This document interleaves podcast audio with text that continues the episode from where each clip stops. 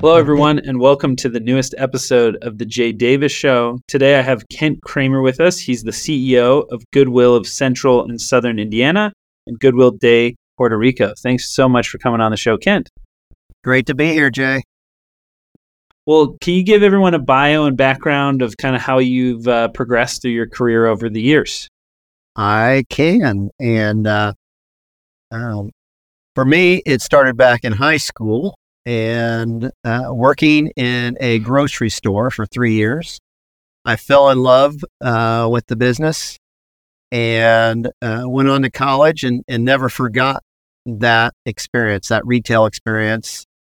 So I knew when I uh, finished up school, Indiana State in Terre Haute, Indiana, that I wanted to get into retail and, and um, Walmart came to campus uh, but under a different model. It was the Sam's Club division oh, yeah. of Walmart. It was new. Uh, this is back 1990. So Walmart uh, had started up uh, a few years before uh, the Sam's Club, and it, it was starting to expand. So I hired on um, as a, a, trainee in Springfield, Missouri, and stayed 11 years with Sam's Club. Moved eight times, and ended up, you know, working my way up through operations and becoming a multi-unit uh, manager uh, in Maryland, um, uh, uh New Jersey, and ultimately, as we started to have a family, they had a child born in D.C., a child born in New Jersey. Uh, we moved back to Indiana, where my wife and I were both from, and and ended up taking a job with Goodwill 21 years ago as a vice president of retail. So I did that that job for uh, 10 years and got my MBA and went through some executive development programs with um, Goodwill International and and ultimately uh, nine years ago uh, applied for the job of CEO and president and CEO and, and and got that. And at the time, it was Goodwill of Central Indiana, and We've had uh, a lot of growth in the last nine years. That's amazing. Can you explain for those who don't know? I don't know as much. I obviously know Goodwill and I'm aware of uh, a lot of the initiatives that you guys do to help other people and help people to, you know, overcome challenges in their lives. Can you give us a little more understanding of like how does the business side, even though it's a nonprofit, what's kind of the business structure of Goodwill? How does that all work? Yeah. So uh, a lot of people know us, and you probably do too, Jay, for our retail stores, and we, you know, yeah. thrift stores that uh, take donations of, you know, um, clothing and household goods, and then we employ people to take those donations and price those donations and sell those donations and and you know create a lot of job opportunities that way. But also we're able to take the proceeds and invest in other programs. And what folks may not know about Goodwill, there's 155 Goodwill organizations across North America. We're one of those based in Indianapolis. Uh, and we operate um, in Indiana, but we also have expanded to Puerto Rico. But uh, in essence, the retail is kind of like a front, if you look yeah. at it this way, because we also um, operate 17 high schools in um, for our goodwill. 16 of those are adult high schools, helping adults that dropped out of high school uh, earn their high school diploma, and we get them additional certifications, and we link them uh, to jobs, uh, middle skill jobs, and industries that are in high demand. So that's a um, you know one part of it. We have in our goodwill, we have seven manufacturing facilities, so we're um, um, you know creating and producing uh, um, product for companies that um, need it. Examples would be for Cook Medical, which is a um, Bloomington, Indiana based um, company. Uh, we build uh, medical devices for them, sheaths and catheters in a in a manufacturing plant. We uh, build white noise speakers for an organization called Lincor. Um, Carrier is a um, customer of ours, and we build yeah. um, uh, for commercial HVAC units. We build their uh, filters that go in in those. Um, So we do a lot, you know, from a manufacturing standpoint, but we also have programs that really work with people with disabilities, uh, people that um, have been, um, as we say, touched by the justice system. So they've served time and uh, are coming out of the system. We actually have one manufacturing plant that operates in um, a prison. Uh, we work with senior adults, um, and I, I say this loosely because I am I qualify for this, Jay. 55 and older individuals that find themselves in need of employment. Uh, maybe they're a spouse of somebody passed away, and, and one social security check is not enough to um, provide um, for them. So they got to go out and get training and get a job. So we provide a, a program around that. Um, and then another large program that we operate, and we do this in 61 counties in Indiana, serving 2,600 families, and that's called Nurse Family Partnership, where we pair a registered nurse with a, a low income first time mom. And that relationship lasts for two and a half years. Um, the, the nurse will visit about 50 times. And not only does this help improve birth outcomes and uh, maternal and infant health during that time, but also we connect that mom and that family to jobs, to education, and other things to help take that family and move them on to what's next. So ultimately, through all those programs that I just mentioned, we try and wrap resources around people and help them increase their independence and hopefully reach their potential and get them um, kind of work their way. Many are in poverty, work their way out of poverty, uh, and stabilize and, and uh, help them find success in life. That's I just so threw awesome. a lot at you, Jay. no, I love it. I love it. I, I, think that's so cool, and I think it's uh, so incredible to find organizations who, you know, I think Goodwill is one for sure that, uh, as you said, might only be known for kind of this one piece, and they're doing so much good behind the scenes uh, that they don't kind of constantly tout and try and get credit for because they actually just really want to help people. And that's that's so admirable and so awesome. Um, one of the things I want to ask about is like for you personally, uh, what got you excited about Goodwill? Like obviously you were at Sam's Club, which is also you know the Walmart Sam's Club organization is an incredible organization. Uh, what what kind of drew you to this, and and how did you make some of that career decision? I think a lot of times people are, uh, you know, struggling with that. They're trying to figure out like, what am I passionate about? What do I care about? Um, how did you, especially now with some of the wisdom of looking back, uh, how did you make some of those decisions, and what advice would you give people? So back in 2002, when I uh, came to Goodwill, I was working at Kmart. And this is a time when Kmart was going through some bankruptcy uh, issues. And obviously, we know what happened um, from there. Uh, so, honestly, um, for me, with four kids, they, uh, my kids were two, four, six, and eight at the time. It was um, uh, kind of survival mode for me um, knowing that, that Kmart was going through all the issues they were, I was always looking over my shoulder, just kind of waiting to be the next person that was going to be asked to leave. Uh, and a recruiter called me about the Goodwill um, job, and they were looking for somebody with multi-unit experience in retail. And um, so retail got my foot in the door. But Jay, it was it was about a week into the job. I went into one of our stores. We had 23 at the time. Uh, we have 75 now. We had 23 stores at the time. And I ran into an individual that I went to high school with. So this was uh, Muncie, Indiana. This was my hometown where I worked in that grocery. I was also a basketball manager for the basketball team. You know, this is Indiana, so it's a big deal. yeah. uh, even to even to make no the joke. team as a manager. But one of my uh, co-managers on that team, his name was Mike, and he has has cerebral palsy. And I, you know, I left and moved around a lot with Sam's Club after college, so I lost contact with Mike. But there he was in the back room of this store I walked in that I was now supervising, um, one of those 23 stores, and there's Mike working. And, you know, uh, naive me from high school um, didn't understand. I didn't really think about is Mike ever going to work? But not only was he working, Goodwill had helped him get a driver's license and helped him get his first truck and then helped him become self sufficient uh, in his own home. And run in, ran into Mike's uh, uh, parents in town there.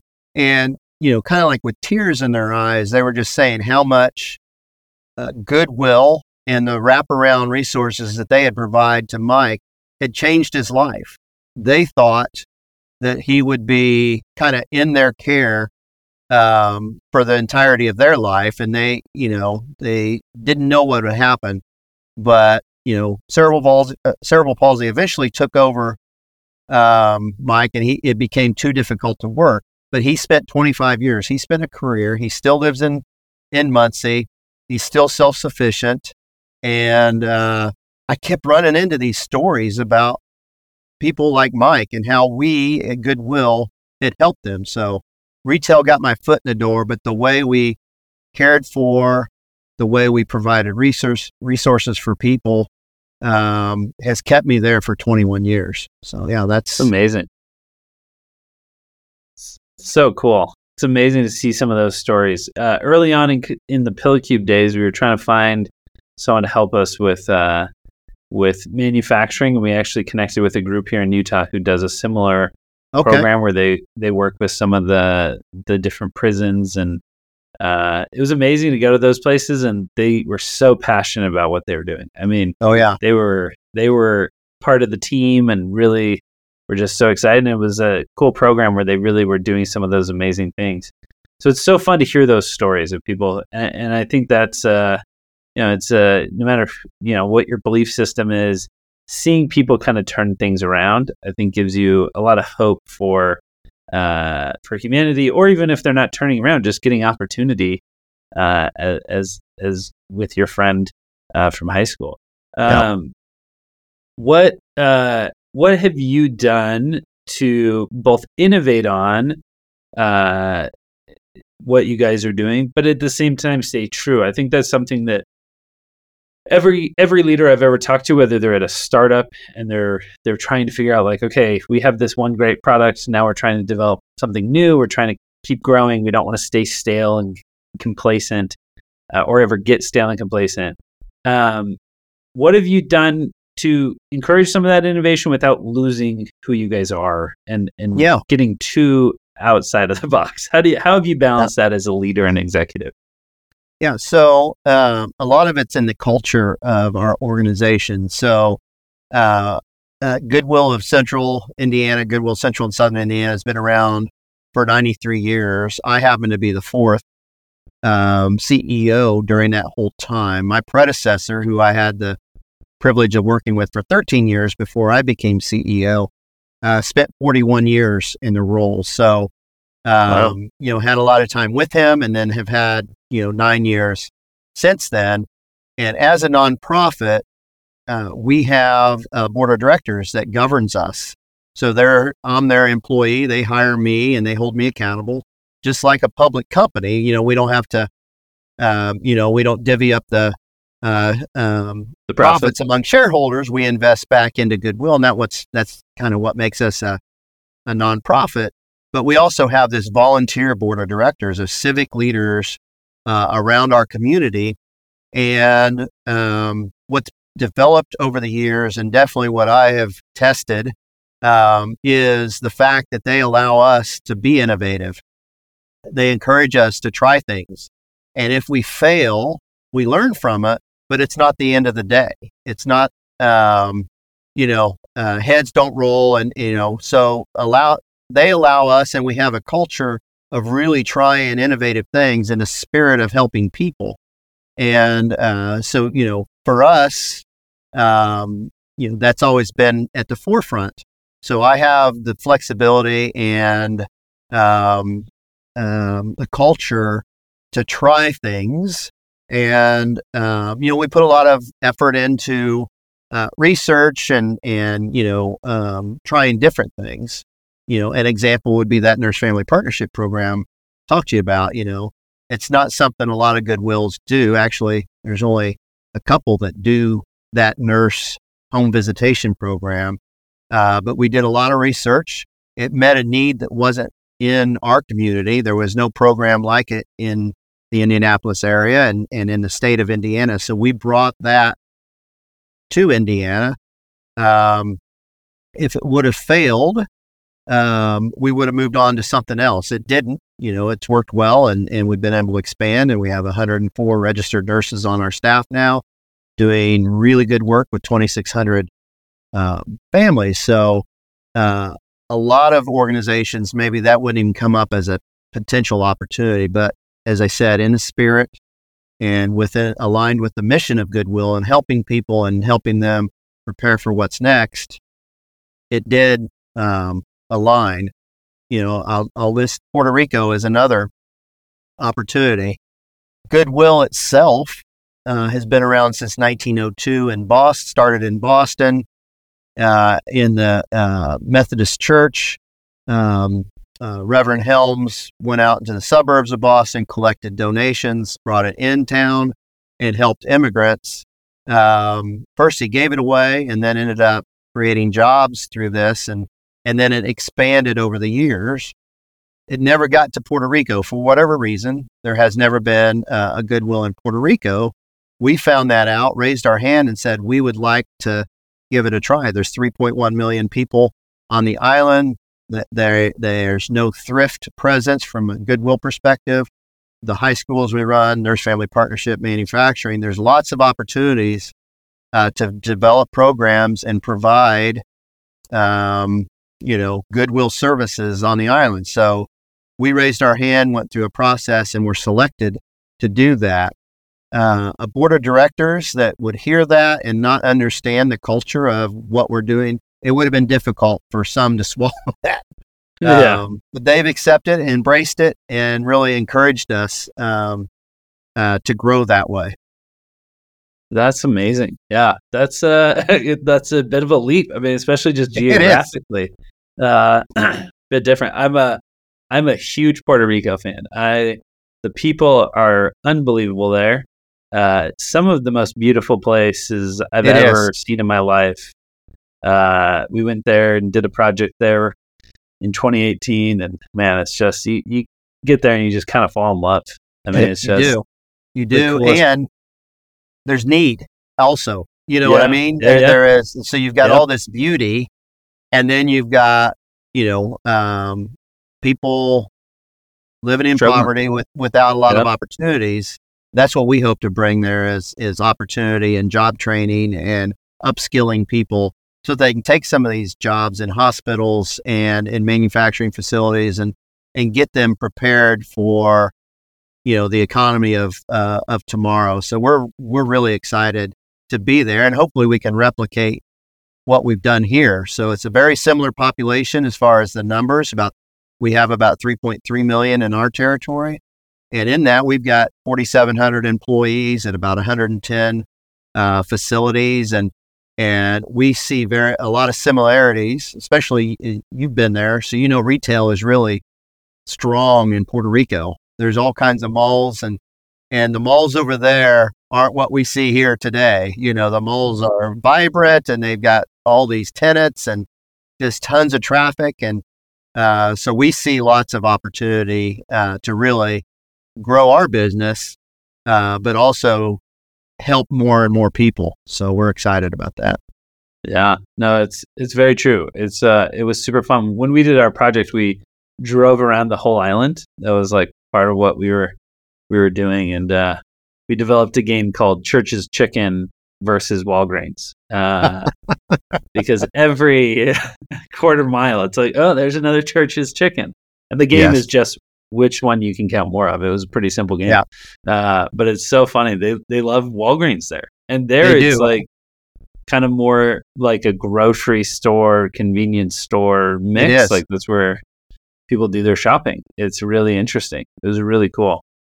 So I think it's a great, great expansion opportunity. because, uh, like you said, there there's a lot of opportunity there and, yeah. and a lot of need as well. Yeah, And, and you know. I've had I've had folks ask me, you know, is isn't that crazy, or you know, uh, why would you spread yourself that way? And um, I'll, Jay, I've got a really high performing team, Yeah. and uh, worked with a lot of them, you know, for a decade plus.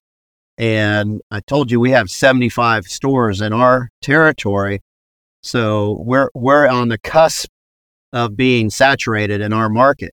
Um, there's still some opportunities, um, but there's family partnership is in every territory, every every county that we're allowed to operate in, um, our stores.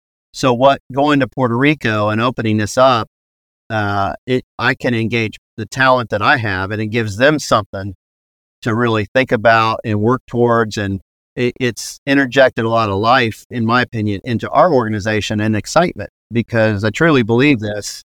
Um, a healthy and thriving organization um, correlates very strongly with a growing organization. So if you can continue to find pathways to grow, you're going to keep your people engaged and give them hope for growth in their own careers. And and sometimes, especially in a nonprofit like um, Goodwill, uh, if you've fully developed your market um, and things start to plateau, uh, that's when people start looking and uh, want to create opportunities for people to um, to continue to grow and, and prosper. So that's that's I'm excited about that part of uh, our growth as well. Yeah. So have you brought some? Has a lot of the leadership been brought uh, from the Indiana area, and you've allowed people to go out there full time, or do people kind of take rotations? How does that work? So this is this is fairly new. We were awarded the territory in April, and uh, we've signed our first lease for our first store and hired our first employee that happens to be, um, you know, on the island in Puerto Rico. So Yeah. it's a blend of our, our team here in Indiana and people that will hire uh, in Puerto Rico to advance this. That's amazing.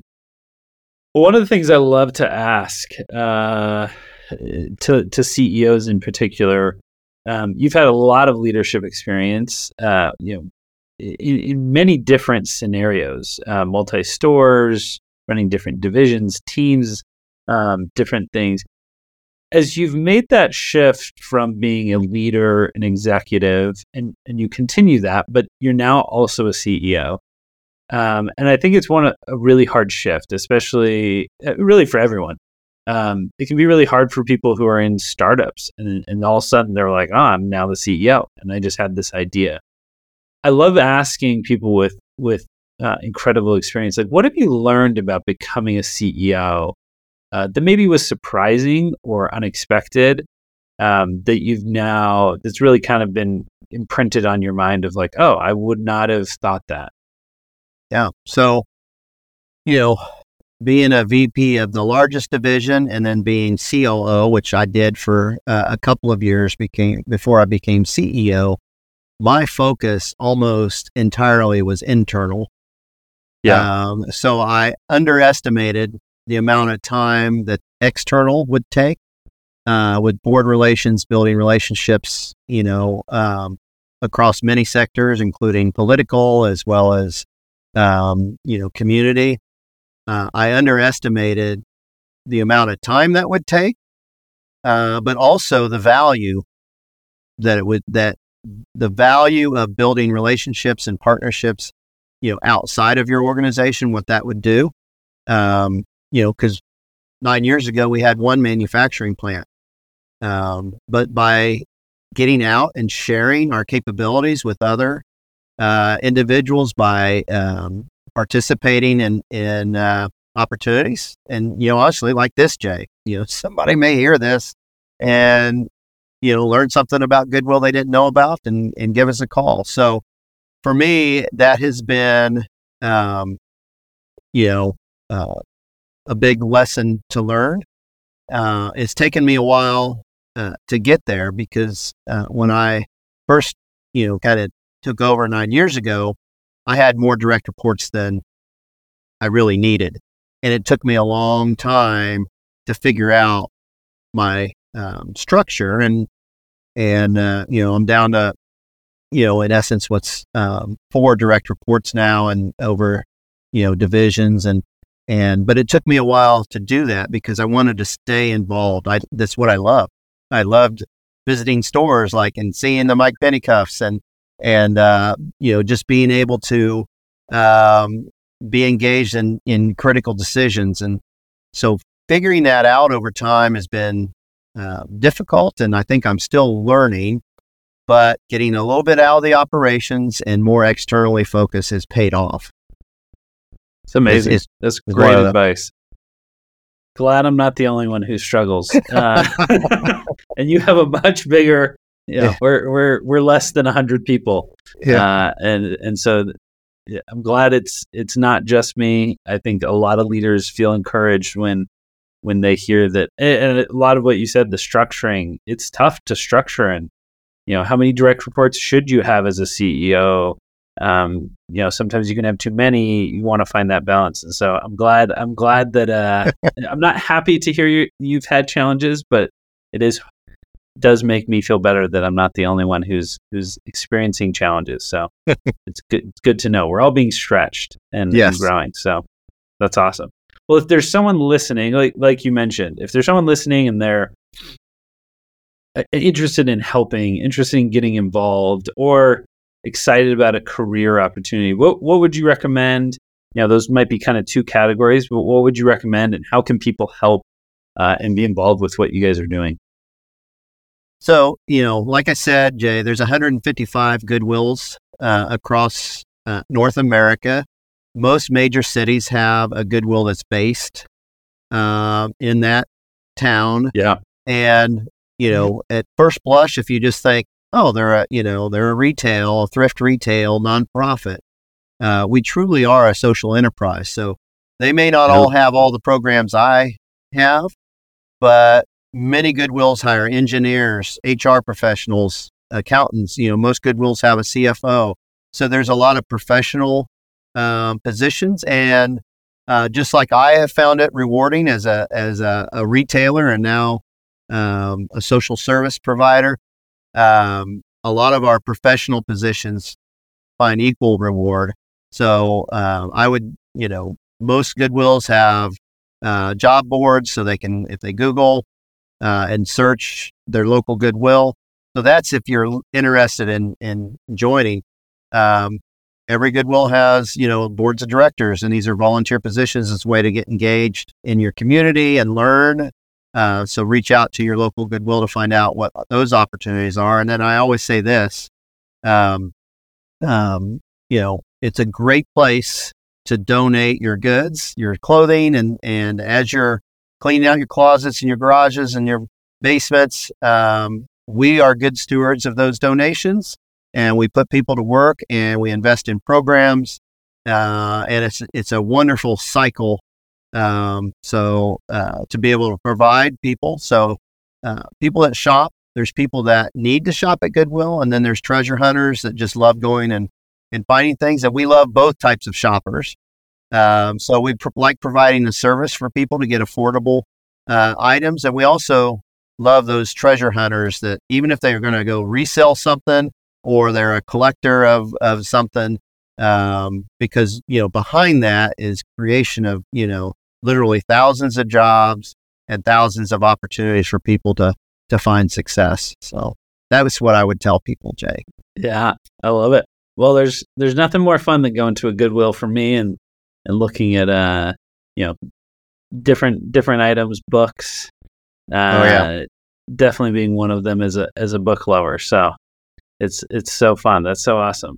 Well, thank you so much, Kent, for coming on. Uh, I I took a bunch of notes as of things that I'm uh, I learned and, and want to do better as a leader. And so uh, we really appreciate you being willing to share your experiences and uh, wisdom with us. So thanks again. Well, thank you for the invite and uh, uh, congratulations on your work and, and appreciate uh, you getting these messages out there. You bet. Thanks again for coming. Thank you.